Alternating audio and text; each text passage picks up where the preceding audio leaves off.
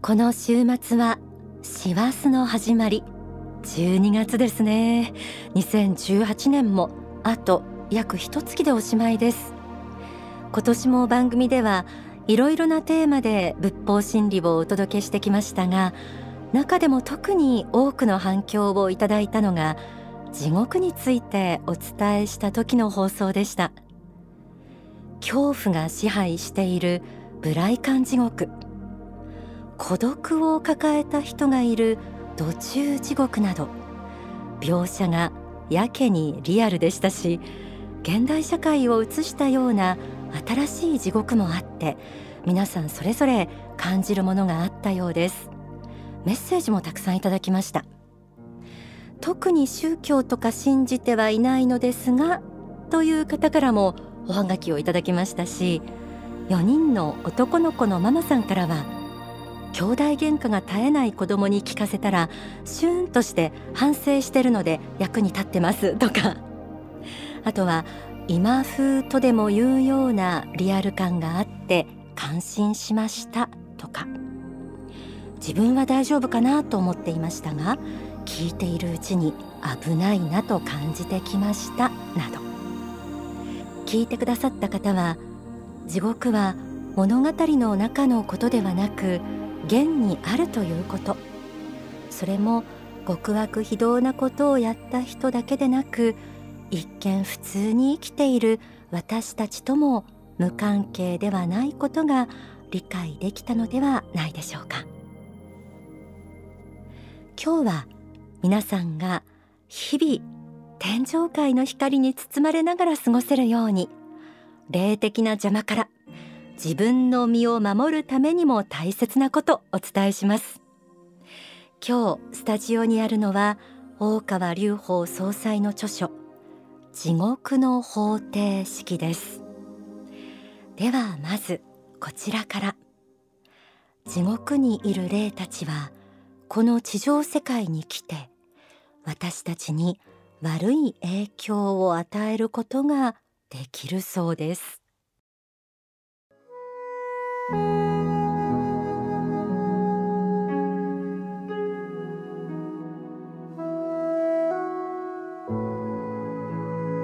地獄という世界は大変厳しく苦しいところです。地獄霊たちは少しでもその苦しみから逃れて楽をするために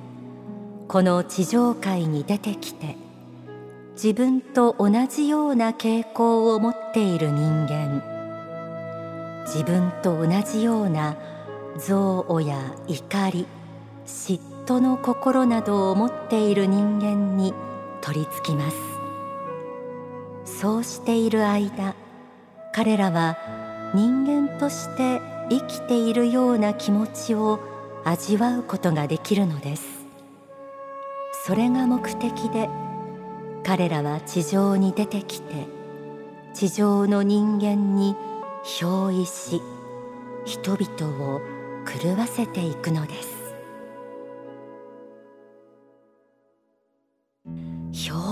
なんて言葉が出てきてびっくりしてる方もいるかもしれませんが地獄にいる霊の立場からすれば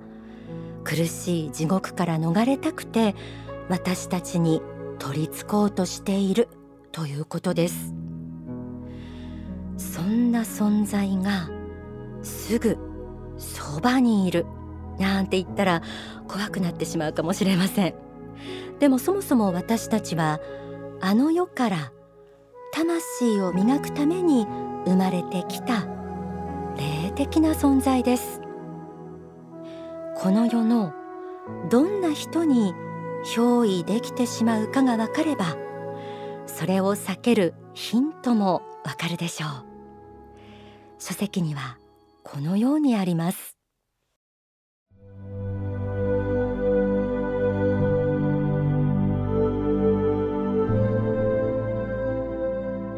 憑依と言っても全く何の関係もない人に憑依できるわけではありません。自分の心の中に地獄を作っている人にだけ憑依できるのです。生きている人間は心の中にさまざまな想念の世界を作っていますが心の中に地獄を作っている人には地獄霊が入れるのです。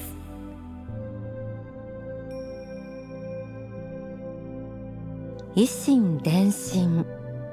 類は友を呼ぶなんて言葉もありますが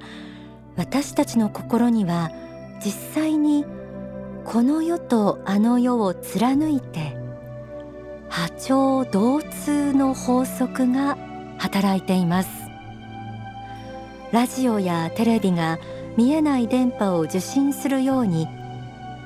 美しい心を持っていれば天使や菩薩に通じます。でも心の中に地獄を作っている人は地獄の悪霊や悪魔につながってしまいます。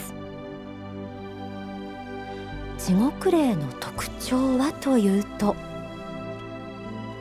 人を責める思いが強いこと。何かに強く執着していること。他の人に対する強い嫉妬心。他の人の失敗を見ると少しでも自分の不幸が減ったように感じる心。などだそうです。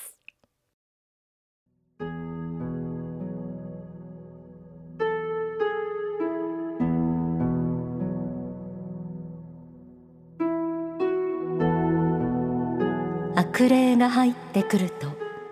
価値観がガラッと変わりすべてが悲観的否定的に見え悪く見えてくるのです。そして人に対してきつい言葉悪い言葉辛辣な言葉抽象する言葉が次から次へと出てきます。また霊の声が聞こえてきた時にそれが耳のあたりでささやくというのは危ないのです。耳元でささやくのはだいたい悪霊です。守護霊の場合はそうではなくて内側から響いてくるというのが普通です。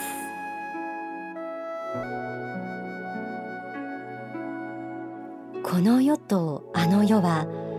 切り離された世界ではありません。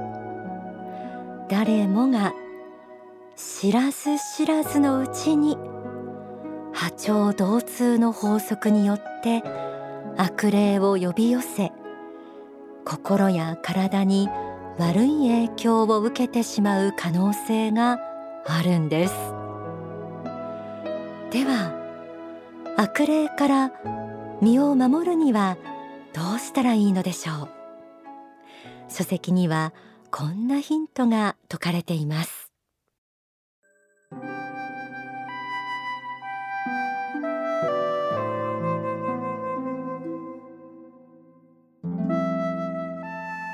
まず笑うことです。笑顔は会う人の心を明るくし自分の心も明るくします。努力して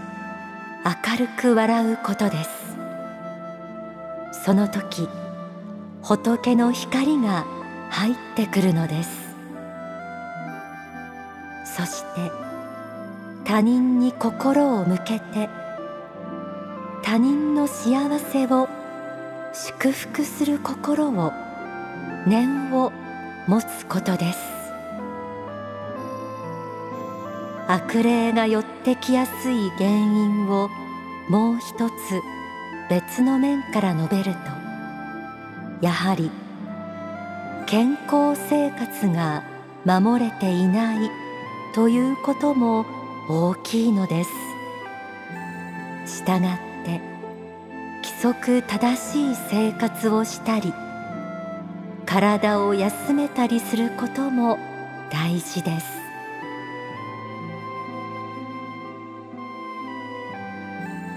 悪霊を遠ざけるポイントは笑顔祝福の心そして健康的な生活。とありました。意外に感じた方も多いでしょうか。単純なことですがこれが大きな力になります。また書籍には心に隙を作らないように仕事に没頭することも効果的とも説かれています。ではここで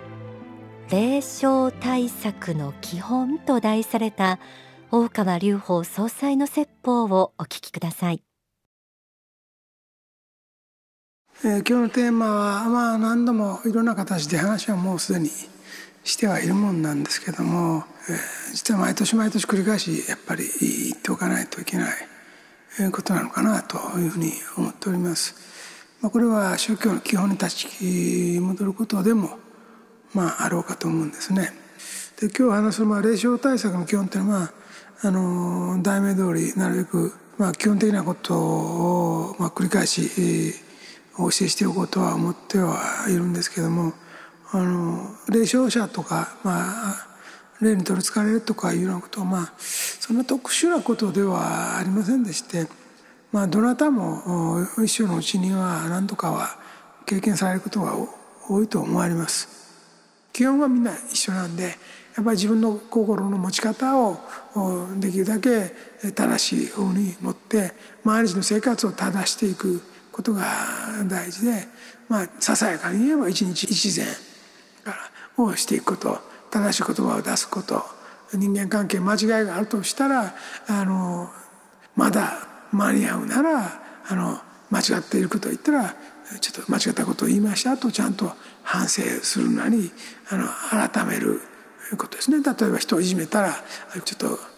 間違った考え方でいじめたと思いますすみませんでしたと言えばいいしま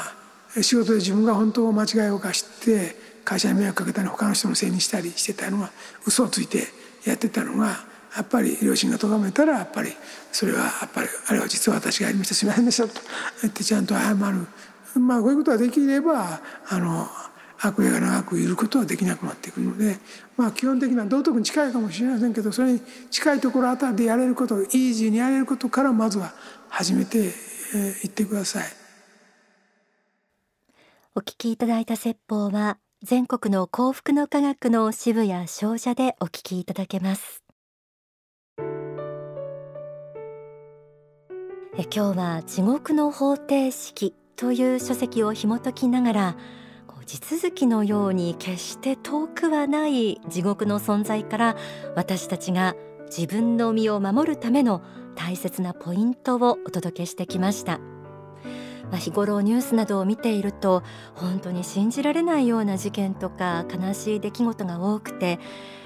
多くの人がこうした霊的な真実を知っていれば、えー、少しは歯止めになるんじゃないかなと常々思います。今日お届けしたポイントも、えー、いつも皆さんの心に留めていただきながらお過ごしいただければ幸いです。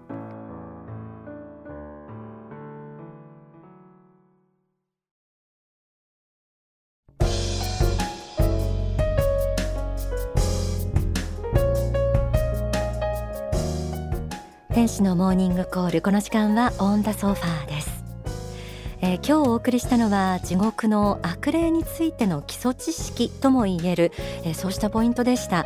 でもですね実は悪霊よりもさらに邪悪な悪魔という存在も地獄にはいます。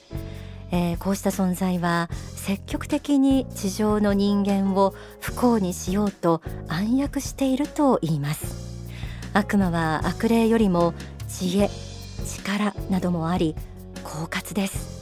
正体を見破るのも一筋縄ではいきません、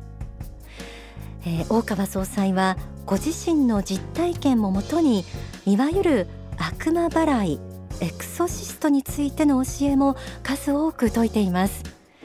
えー、書店でも手に入るそうした書籍もちょっとご紹介しますね。タイトルはエクソシスト入門。悪魔からの防衛術。真実の霊能者、えー、こういったタイトルの本です、えー、また地獄に落ちた存在の霊言も収録して悪魔の論理について学べる書籍も多数あります。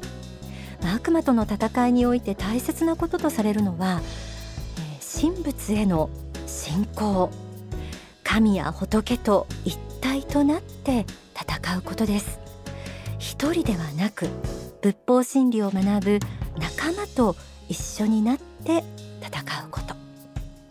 まあ、何事も知っているということがとにかく大きな力になります。基礎になります。え番組では今後もこうした存在に騙されない惑わされないための仏の知恵を皆様にお伝えしていこうと思っています。